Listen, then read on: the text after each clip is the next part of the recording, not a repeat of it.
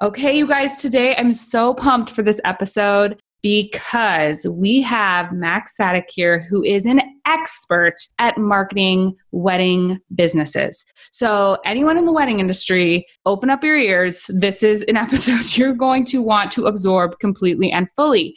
And really, he's going to talk about why you, as a wedding vendor, need to sharpen your marketing skills, why it is so important for you to take control of your marketing, why it's important for couples to hire vendors who actually know how to handle their marketing, how to develop a business that has a never ending flow of leads that you control, and how building a business centered on serving you and your clients is just going to make things exponentially explode, but also give you a lot of power.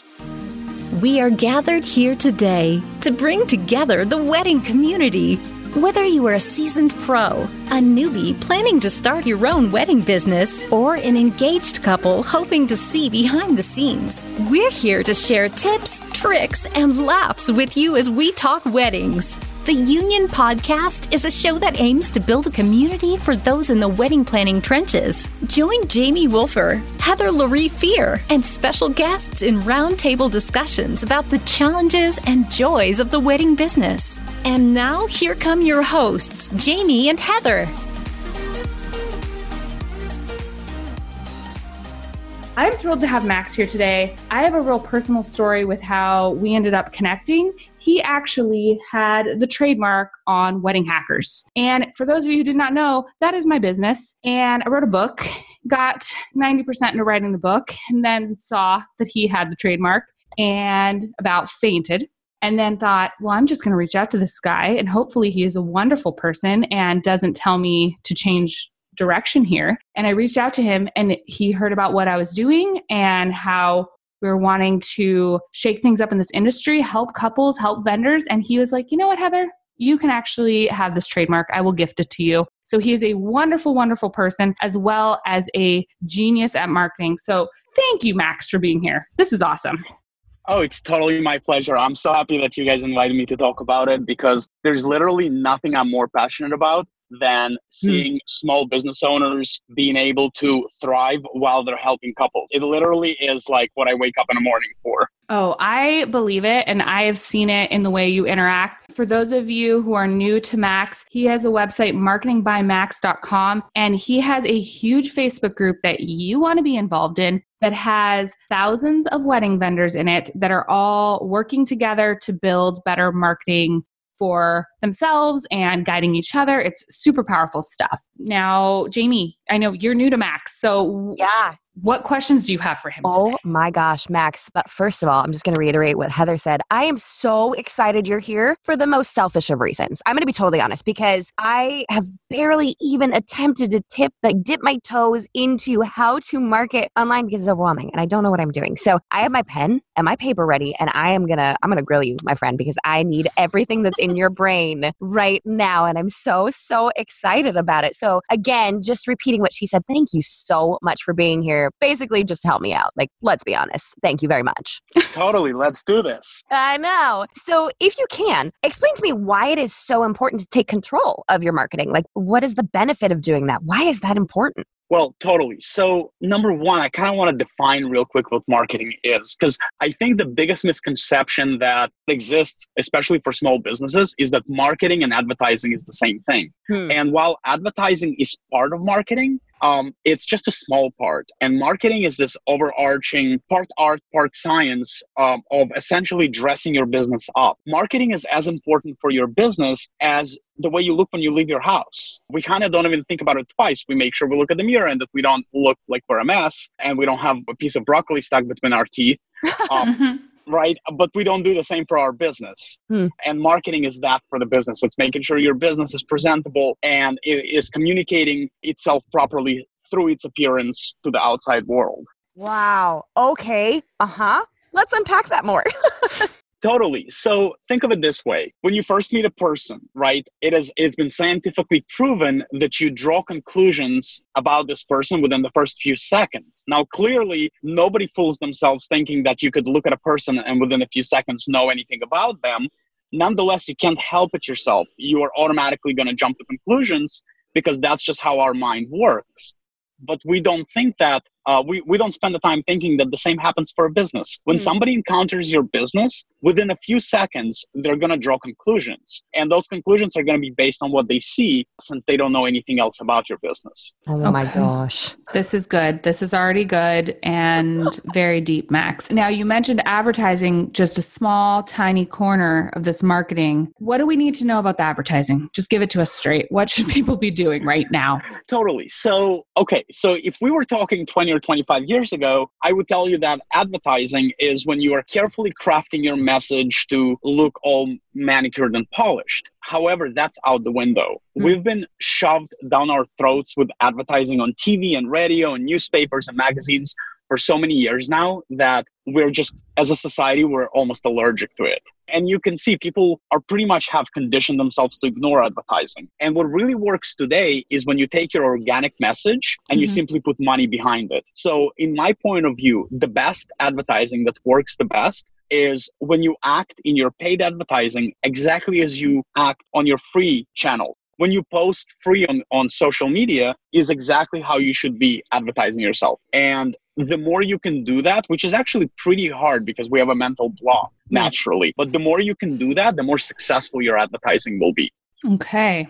This is very interesting. So, I think with all the psychology of advertising, and there's a bajillion books out there, and there are courses, and there are all these things. I mean, for a wedding professional, where should they actually be looking? Like, what advertising should they be doing? When you say acting naturally, I mean, are we talking Instagram, Facebook? Are we talking print magazines? Like, probably not those, but what platforms? Okay, so in my opinion, the best ROI is on social media. Mm-hmm. And the mm-hmm. reason for that is this. So there's two ways to look at demand, right? And, and your business is only going to be as profitable as there is demand for its services. Um, and so there are two types of demands there's a push and a pull, right? So when somebody goes on Google and they type a wedding photographer, for example, they are demonstrating that they have demand for wedding photography. And then Google is going to come back with gazillions, bazillions, uh, you know, of listings, and that's called demand fulfillment. Google is going to attempt to fulfill their demand for a wedding photographer. Now, it's not a bad thing to show up in Google, whether it's paid or if you're SEO rock star and you showed up right next to Wedding Wire and The Knot and all those big companies. But even if you showed up in an ad, that's still really good. However, the problem with this approach is that at this time, there's going to be tons of people competing for their attention because they've just showed a signal, a very clear signal that they're looking for a wedding photographer. Mm-hmm. However, when you look at the wedding journey overall, very few couples wake up one morning and say, Hey, babe, let's get married this weekend. Like it does happen, but that's not a common occurrence. Usually it's a journey that takes about a year, maybe a year and a half, maybe 10 months, but it's a relatively lengthy journey. And their demand for the service will start warming up slowly until it comes to this boiling point at which they sit down and start Googling stuff if you use social media, you'll be able to do what's called demand generation. In other words, if you can take your message and put it in front of that couple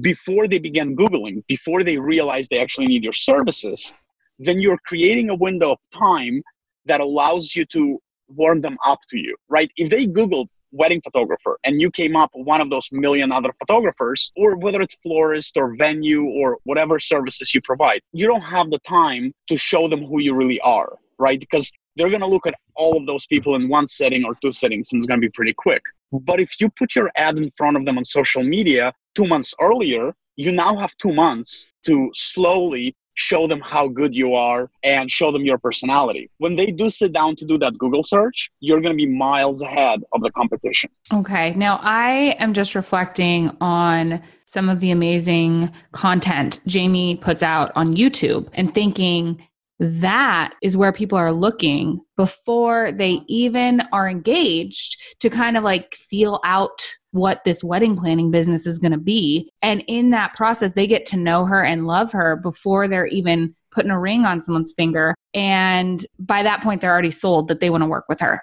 Is that kind of what you're meaning? That's exactly what I mean. What she's doing there is one of the most genius ways of marketing. She's essentially getting the couples to get to know her before they ever need have the need in, in her services. So mm-hmm. when they do need the services, they may look at other competitors of hers. Mm-hmm. At that point, who are you going to go for? Somebody who you already know and trust?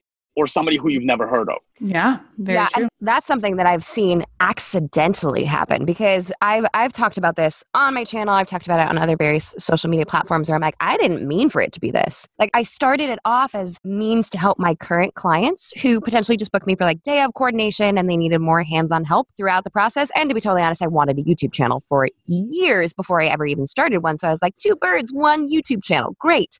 and what has happened Nice. because of that is I mean, I've just seen this explosion of people, whether they're single, whether they're engaged, whether they're other wedding planners looking for how to get into this, just loving the content, which is so overwhelming and so humbling for me. But like, I have a whole slew of people who call themselves single Pringles that comment on my videos. They're like, I'm not even engaged. I'm not even dating anybody, but I'm watching this because I'm fascinated by the process. So, and I've had people specifically comment, Max, what you just said. I'm not engaged, but you can bet when I am, I'm calling you. And I Right. didn't wait for that to happen. I didn't know it was going to happen. It's just happening organically and it's blowing my mind. Right, exactly. It is exactly what you see, and you're doing it the smart way. You're you, you're warming them up through good content. But there's actually a slew of psychological reasons why this is happening.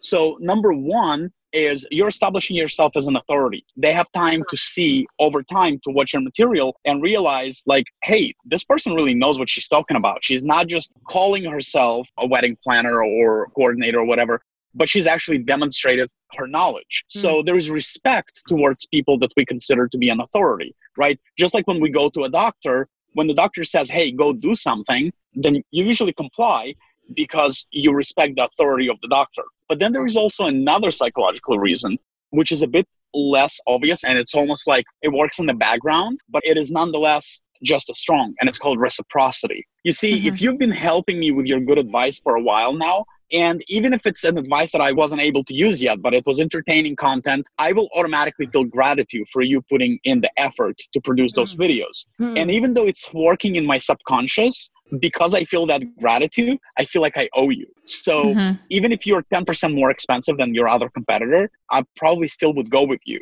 You would have to be significantly more expensive before the price action plays into the whole decision making process. So if you're just slightly more expensive, it still work because I feel like one, I respect your knowledge, and B, I owe you because you've given me all that free content.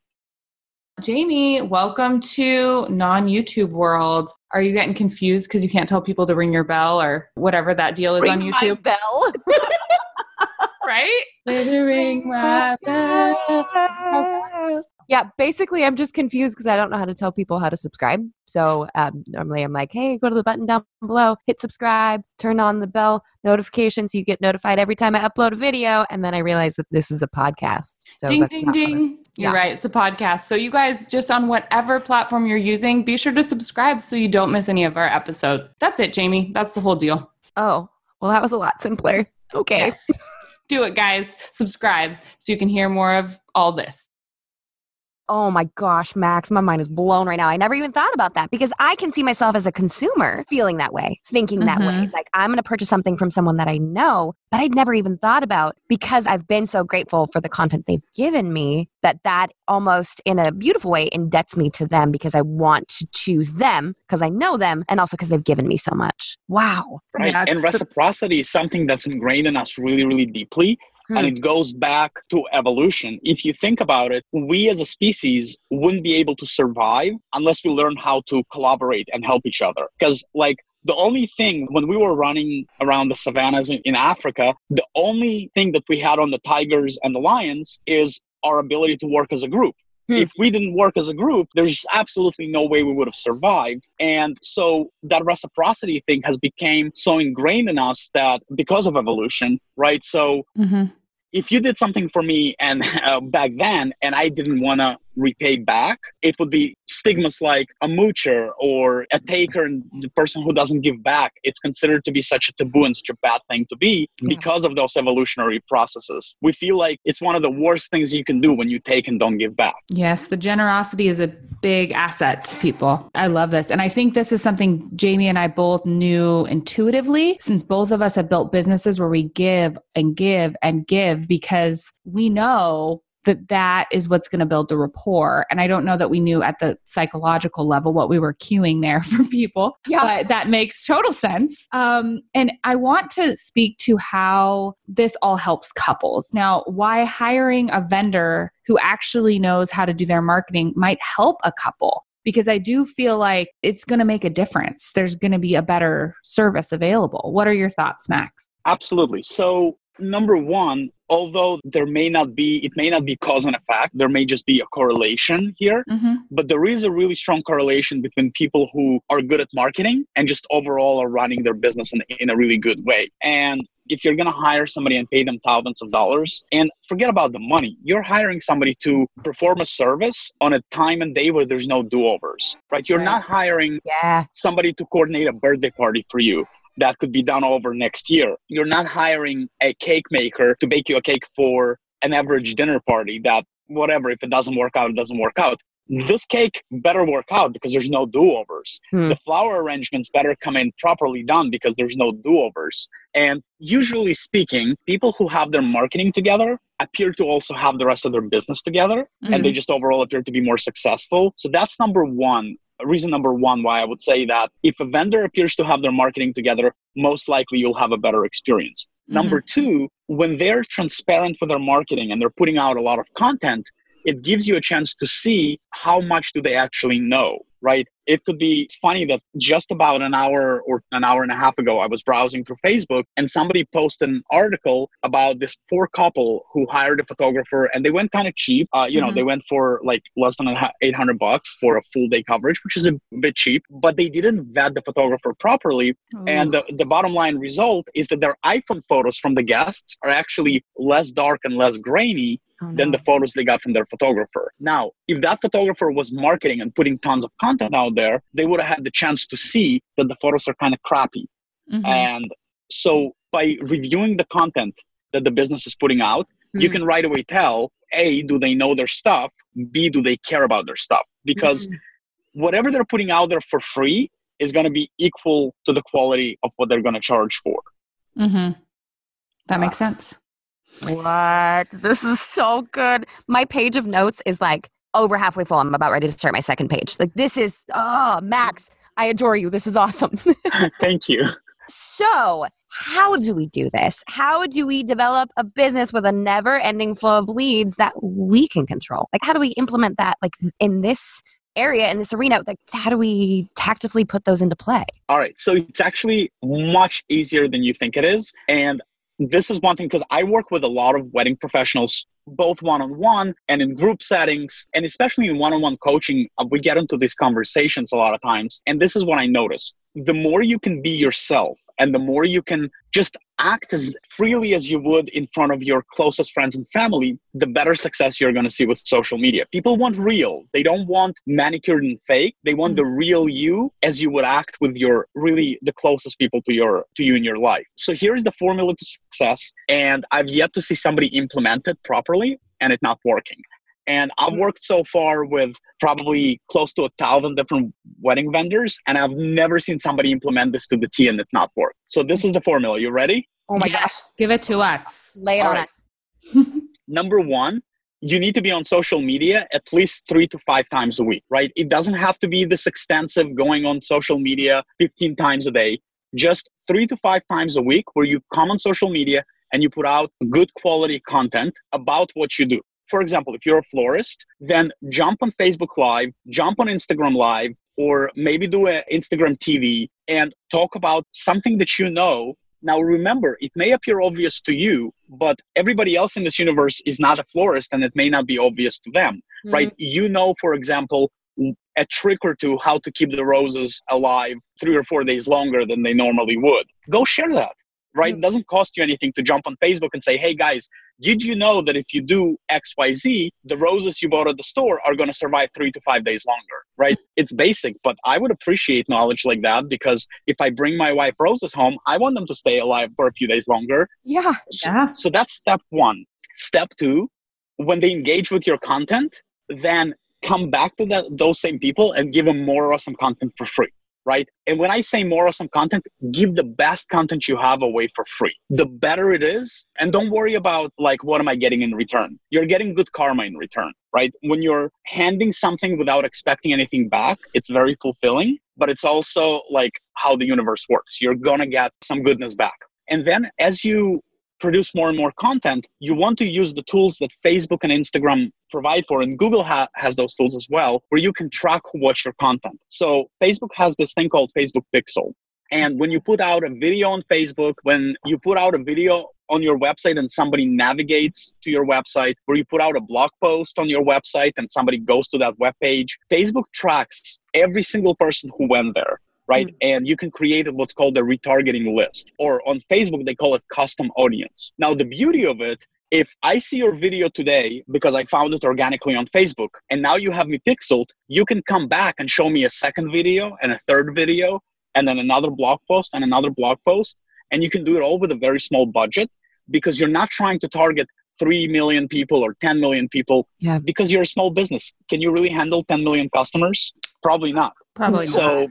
No. Rather than spreading your budget thin and trying to target 10 million people, you put out free content, and people who find your free content, you then take a little budget and focus it on that small group of people, but you saturate them with good content. So all of a sudden, for those 500 people, you appear to be everywhere. So you're right, you're just as, as vocal as McDonald's and Target and JCPenney, but you're doing it on a small budget because you're only touching a small group of people 500 people, 1,000 people after you've done that for a little while, you've now earned your right to come back and show them sales ads. Now, when I say sales ads, I don't mean for you to stand on a on a podium with a microphone and yell as loud as you can, "Please buy my."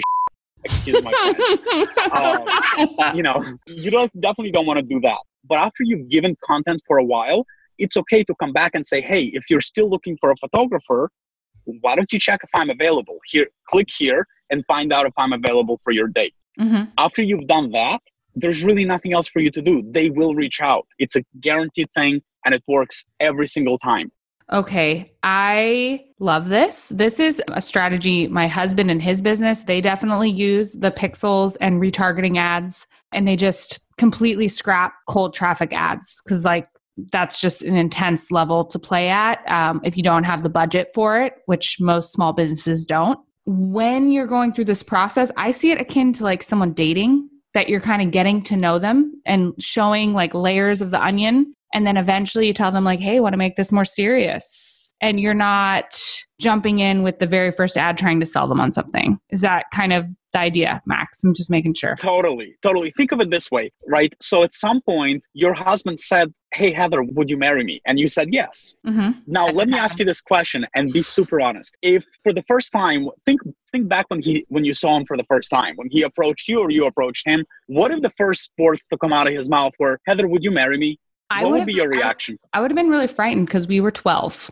See, there, so there you go. Little preemptive there, Joe. Right. There you go. School, but definitely, you know, we took a nice 13 year approach to that before we got to that question and then it worked out much better for all of us. Yeah. It's almost akin to unsolicited pictures through dating apps. You know, it kind of feels like if you just throw an ad in front of somebody, they're like, I didn't ask for this. I don't know you. I don't want this. So you have to woo them. It sounds like the wooing process is the most powerful because they get to know you.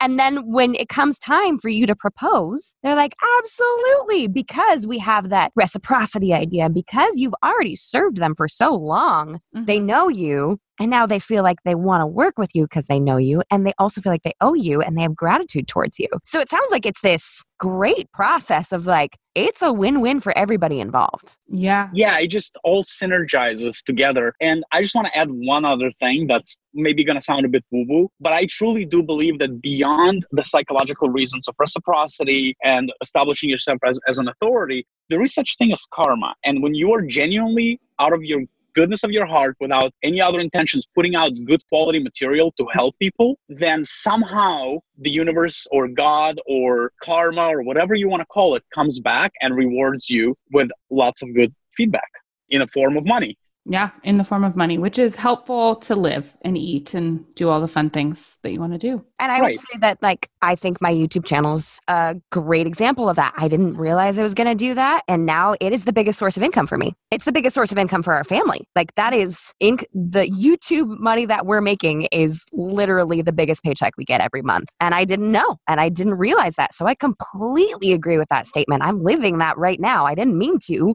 it just happened. Yeah. Yeah. And that's the future of marketing. I'm telling you, like, even pay attention to what the big companies are starting to do and why all of a sudden influencers became so important in marketing Mhm. because that's the future of marketing. I truly believe that 30, 40 years from now, there will not be TV ads as we know them today. There will not be billboards and magazine ads as we know them today. Mm. Now, I do believe there'll be billboards and magazines and, and TV ads, but I think they'll take the form of the way we see organic marketing happening on YouTube and social media today. hmm Well, and with all the data that these companies have, they can do things like with these pixels where they're targeting things and you're seeing you're seeing stuff that's way more in tune with what you would actually be interested in where sometimes it's even freaky like i've jokingly told my husband once that i would get him a tommy bahama shirt not that there's anything wrong with tommy bahama but suddenly I had a million ads for it on my Instagram feed and never had looked it up ever before in my life. So those sort of things where the brands are trying to be in tune with their potential buyers and target the marketing to what they need right now. Yeah. All that's kind of adding up. Now, I did have another question. If building your business in this way might better serve your clients, like how how does this benefit the couples? So I believe that an educated consumer is good for the consumer and good for the business. He- he- right? So here's the thing when there is an abundance of good quality material put in front of the couples, first of all, it helps the couples not to make a mistake. And I really just cringe inside thinking of what happens. Like, this is a huge thing in their life. Like, this Yeah. is the one and done. Like, hopefully, they're not getting divorced and getting another wedding. So, like, I cringe thinking what, like, how could we even think of not having an educated couple that could end up getting burned by hiring the wrong vendors or just not hiring something they should have? I'll give you an example of a couple that's not educated when they reach out and they're like, oh, we're just going to plan our own wedding. We're not going to use a wedding planner. And I Mhm. always tell them, I'm like, hey, guys, how many weddings have you planned before? Oh, it's our first wedding. We, I've never been married. I was like, okay. Like, if a doctor told you, oh, hey, it's my first surgery, I've never done this before, how'd you feel? And they're like, oh, crap. And I'm like, you need somebody who's done it a gazillion times and who's not going to get excited, who can go through the, almost go through the motions mechanically because that means they have muscle memory of doing this. They've done this. Like, I want my surgeon to be bored when he's doing my surgery because he's done it so many times. I don't want him excited saying, oh, I've never done this before. Yeah. And that's right. That's why you need a wedding planner. That's why you don't plan your own wedding because you've never done this. Now, wedding planning can range all the way from white glove service where you're where you talk to your planner every day, which is a little excessive, um, all the way to something like, hey, I'm gonna engage somebody with a lot of knowledge who's gonna give me the information and tell me what to do, and then I'll go do it myself. Yeah. I don't think that it as much as when it comes to like wedding planning or something like that, it's not as much as in the doing part as it is into knowing what to do Yes. Right. And, And the you- you just pitfalls. don't- and the pitfalls, and you just don't know what you don't know. Mm-hmm.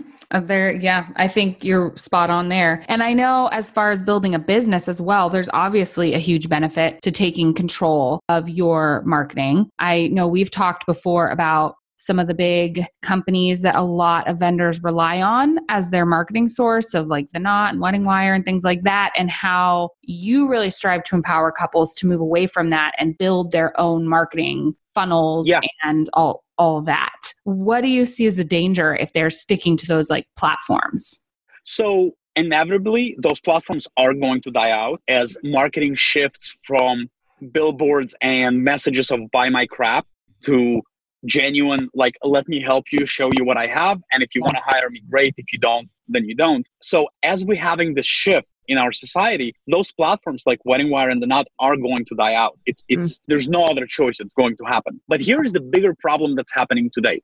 These platforms are absurdly overpriced for the service they provide right? Yeah. When you as a photographer go on, on the knot, if you're in a city like LA or New York or Miami, you're paying a thousand bucks a month easy. Now, let me ask you this question. If you are a bride and groom getting married and I'm a photographer and I have to pay a thousand dollars a month just to have a little listing what do you think I'm going to be? Where's that money coming from? My prices are, by no choice, are getting marked up so I can pay Wedding Wire, so I can pay the now. Now, if we eliminated the usage of these platforms, then we could all be a lot more affordable, right? If I can save, I'm in multiple markets. I'm in Miami, I'm in LA, and a couple other markets. So last time I worked with a Knot, which I haven't worked with them in a while and I don't anymore, but last time I worked with them, my annual expense with a Knot was $23,000. If I stop working with a Knot and I save $23,000, I can then come back to the couple that I work with and you know discount my prices by the same amount mm-hmm. and i'm still walking away with the same amount of money at the end of the year and the couples are benefiting and we're all happy yeah yeah Oh my lord. This is one of the things that in the wedding hacker in my book and stuff I like drive into people's brains and I hope the couples really understand this of like knowing how a vendor is marketing themselves and that they are making decisions that are smart business-wise impacts what you spend. And I think that's something that if you're on a budget you need to be aware of this. If you're going to a vendor because they just get mad referrals because they do an amazing job and they don't even have to advertise anywhere, like that is excellent because you, yeah, right. you know, you're getting the personal recommendation and they're not wasting any money on fluff. And if you find someone off one of those major sites, you know a lot of their income's going to fluff and that's coming out of your pocket. So Right. Ooh, and it doesn't add any value either. You know, when you go to, to the knot, what are you actually gaining. There's a few photos and a really basic description of the vendor, and that's it. You're not gaining any knowledge. Now, an example that comes to mind that anybody could easily like identify with is think of shaving, right? So up until maybe 10 years ago, or maybe even less, when you needed a pack of razors, you went to the store and you bought Gillette or whatever other brand you used pack of razors. All of a sudden, companies like the Dollar Shave Club and Harry's starting coming out producing the same quality razors like quarter of the price. So how is it possible that they are able to produce give you the same quality razors like 75% cheaper if you look at their business model the only thing they've eliminated is supermarkets which are marking everything up like crazy mm-hmm. and expensive tv ads and once you've eliminated those two things all of a sudden the price goes down 75% we interrupt your previously scheduled programming for a very, very special announcement. Guys, we have our wedding planner workshop coming up, and we would love for you to be a part of it. Heather, tell them about what they could be involved with if they, oh my God. I, it's too much to even talk about, Jamie. I know you're overwhelmed and you're losing words because it is too much. You guys, this is a growth focused business weekend where we're going to do some stellar networking and it's going to be two days of fun and focus where you are going to walk away with your brand ready to blow up in 2020. Uh, we will be holding this event in San Diego, California, February 29th and March 1st of 2020. So if you guys are interested, if you want some more information, jump on over to unionpodcast.com check out all the information for our wedding planner workshop or shoot us an email at info at theunionpodcast.com. We cannot wait to hear from you guys. We can't wait to hang out with you. And it's just going to be very exciting. Do it, do it, do it. We want to see you there. You guys, it's going to be amazing and you don't want to miss it. No, you don't. So you want to hire your vendors who are running a lean and mean business, that they are mm. actually charging you their cost plus they're making a little profit, but not where they're having all this fluff and extra things that aren't necessarily adding to your experience as the customer. Yeah, right. and I feel exactly. like I feel like also from a vendor perspective, you already have the content in your brain. So yeah. you're not spending money on ads, you're spending the time creating your own sort of system it's just this beautiful cycle of win, win, win, win, win because you're giving away free stuff. You already know it. Then you start to look like an expert, and then people really come back to you over and over and over again. You're not spending money on ads, and you get to kind of have this beautiful nurture sequence where you can get people to fall in love with you and you can woo them, and then they want to hire you. And then you're not spending money. So when you go with this, it seems like when you go with this avenue, with this direction, there's no way to lose. There really isn't there really really isn't. And you know the biggest obstacle that i hear from people you know people say, say to me max i'm a terrible writer. I can't write a blog. Or they'll say something like i can't do videos. Okay so here's the deal. You have all the knowledge in your head. Writers are plentiful. Find a writer hmm. and just get on the phone with them. Tell them what you know and they'll write it. And sure, they'll charge you somewhere between 75 and 150 bucks to write the article. But here's the magic difference. When you go and advertise on the Knot, you're paying the same price every month. You pay that writer one time to write the article. The article will live on your website forever. It'll get SEO'd and it'll pr- keep bringing you leads for the next 10 years. Yeah. And you only paid for it once. Mm-hmm. Yes.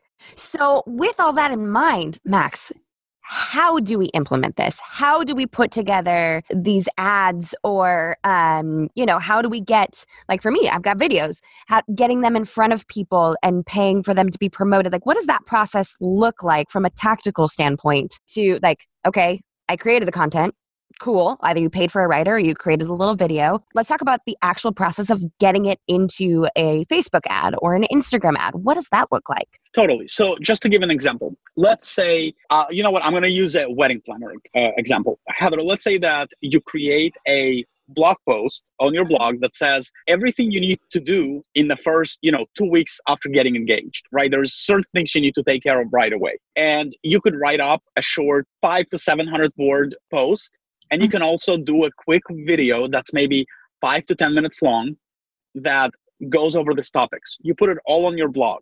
Right now, on your blog, you're going to install, well, on your website, you're going to install the Facebook Pixel, which, by the way, is so easy to install.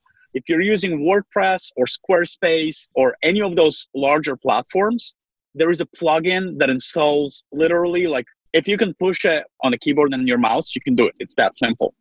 now, then you go on social media and you post a link to that material right? So th- there's a couple of ways you can do that. You could either post it organically and wait a little longer for people to start coming there or you can run a very basic ad maybe spend a $100 one time to bring some traffic there right? So the pixel is going to catch everybody who came to that page. You're then going to show another ad to that same audience right? And then another one. Now from ad number two going forward, you're not advertising to the universe. You're only advertising to the small group of people who came to that page, whatever, 500 to 1,000 people. So your spend is going to be relatively cheap. Right now, if you look at the cost of showing an ad on Facebook, the way you get charged on Facebook is for a metric called CPM, which is cost per 1,000 people or 1,000 set of eyeballs on your ad. On average, if you're really doing a great job, your CPM is going to be around five to six dollars. And if you're doing a terrible job, your CPM is going to be about maybe 20 bucks. So it'll cost you $20 to show your ad to a thousand people,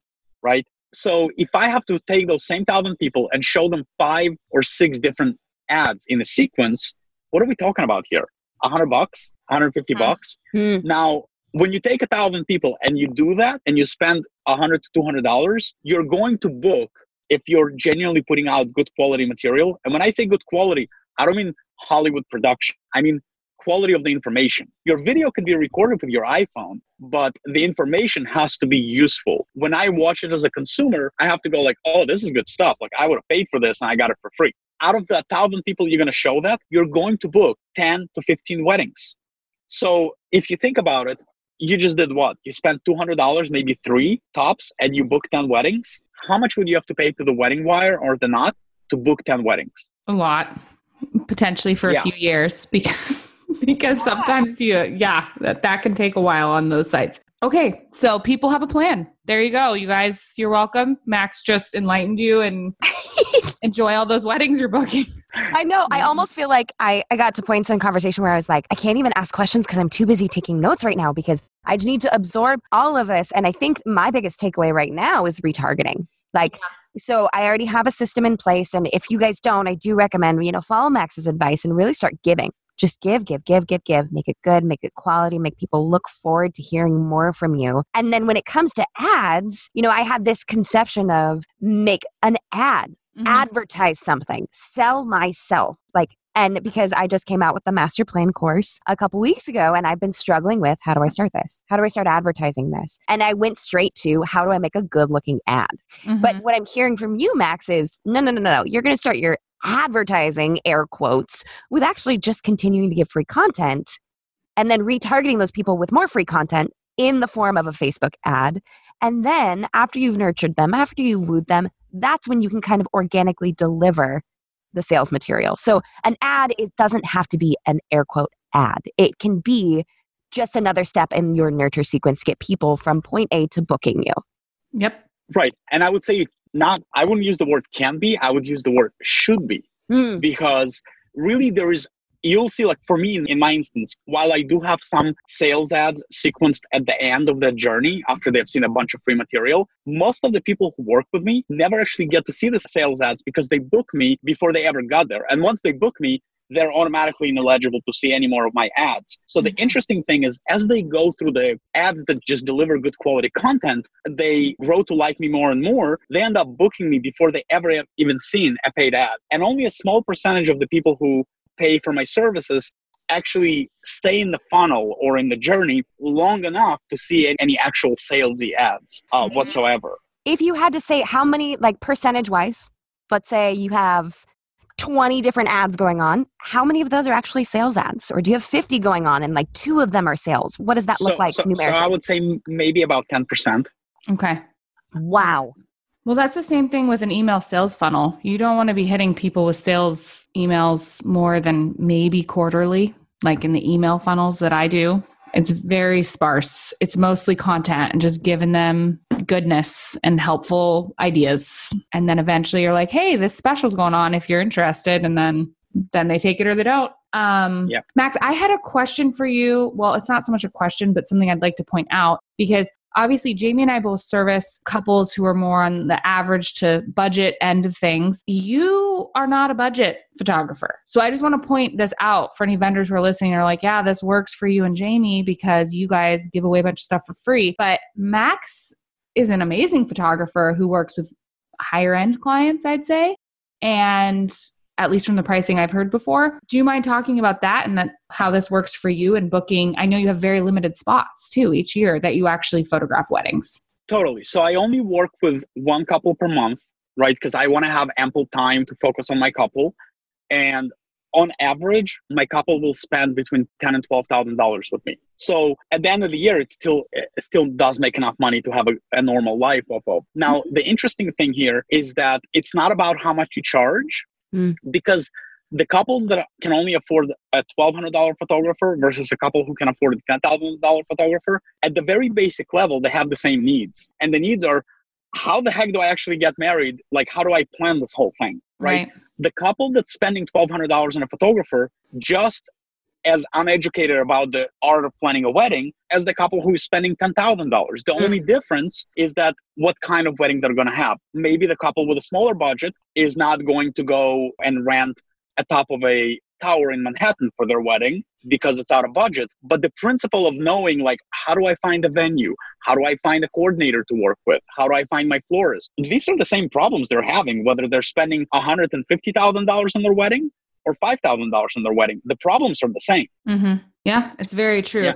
So you're doing the same content, same sort of things. It's working at that scale and at that level. And I think it's so smart and like a good life balance for you that you're not, you know, loading yourself up with three weddings a weekend and just making yourself go insane oh, I'm way too old for that. I cannot do, you know, in the, in the photography industry, we call this a double header where you're uh-huh. shooting one on Saturday, one on Sunday. I've done those like a few times and there's no way I can't even move after that on Monday. Like oh, yeah. I'd be broken for a whole week. yes, I think that's a wise decision for your health and well-being that you that you are no longer doing that. Jamie, did you have any other questions? I know Max has been like amazing oh giving gosh. us all this, this Y'all I have pages of notes right now.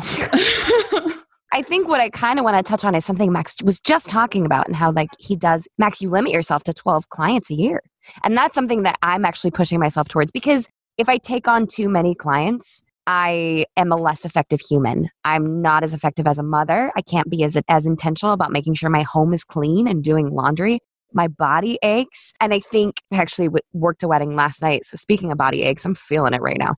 And the, I don't remember if it the photo team or the video team, but one of them had a triple header weekend this oh, weekend. Oh, I was like, oh, my soul just aches. But I think that if you take these steps and if you start to give content for free and you do take couples on this journey and they start to trust you, you establish yourself as an authority, it also opens up the opportunity for you to be choosy for you to okay i can start charging a little bit more. And not that we're looking to price gouge that's not that's not the intent here but as a vendor you're setting yourself up for success because you're setting yourself up as someone to be respected in the field. It then just builds opportunity. So as you grow as you get more history in the business as you get more weddings under your belt you can start taking on less. You can start doing less weddings and being more effective at each and every one of them by copying this quote unquote advertising model. Mm-hmm. Yeah, I think it's ultimately what you have to do for your own sanity as you're, you know, getting started in this industry. Maybe you're scrappy, you're just taking what you can take to,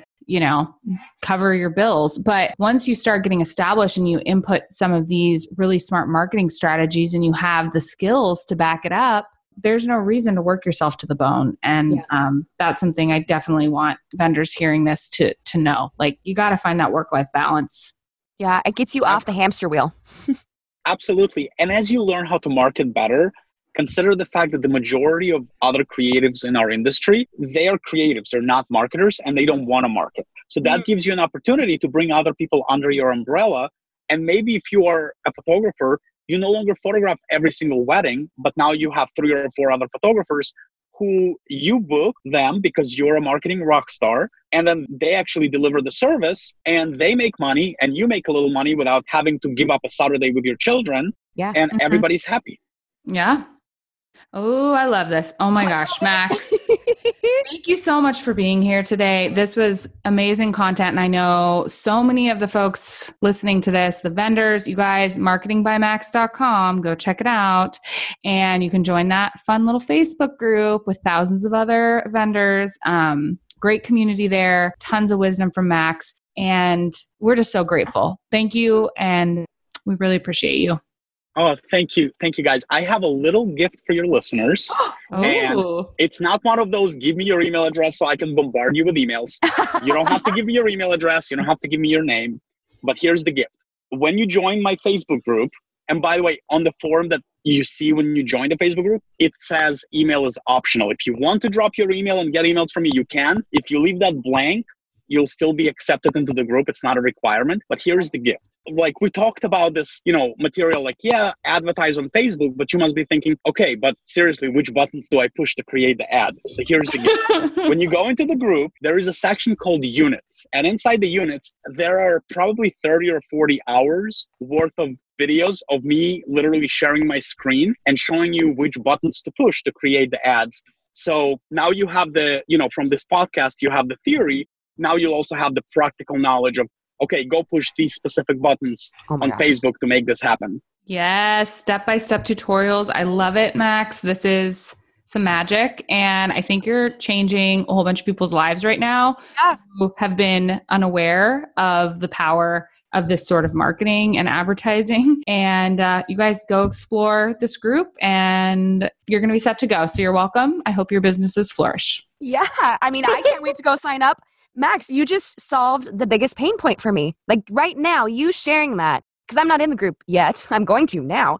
But the biggest pain point for me is what do I click? Because I have a wealth of pictures from weddings and events. And it's not like I don't have a wealth of content, but like, okay, how do I actually click through and do this? You just solved my biggest pain point when it comes to running Facebook ads. And I swear I would squeeze your face if you were in front of me right now. Thank you.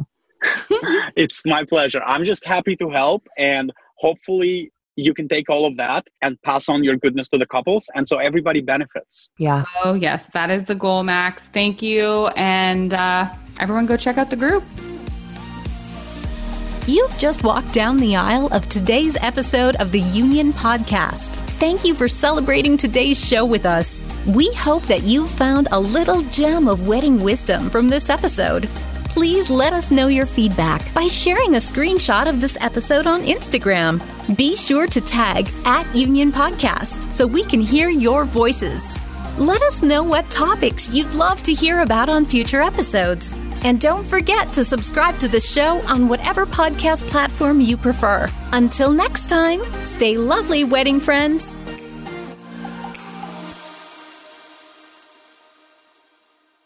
Is, is that I it? think that's. I think that's. Okay. I don't know that we need to say anything else. We already, we already just you know. Oh, we didn't say mic drop though. oh, we didn't say mic drop. Mic drop. Well, we'll just dub that in over the top.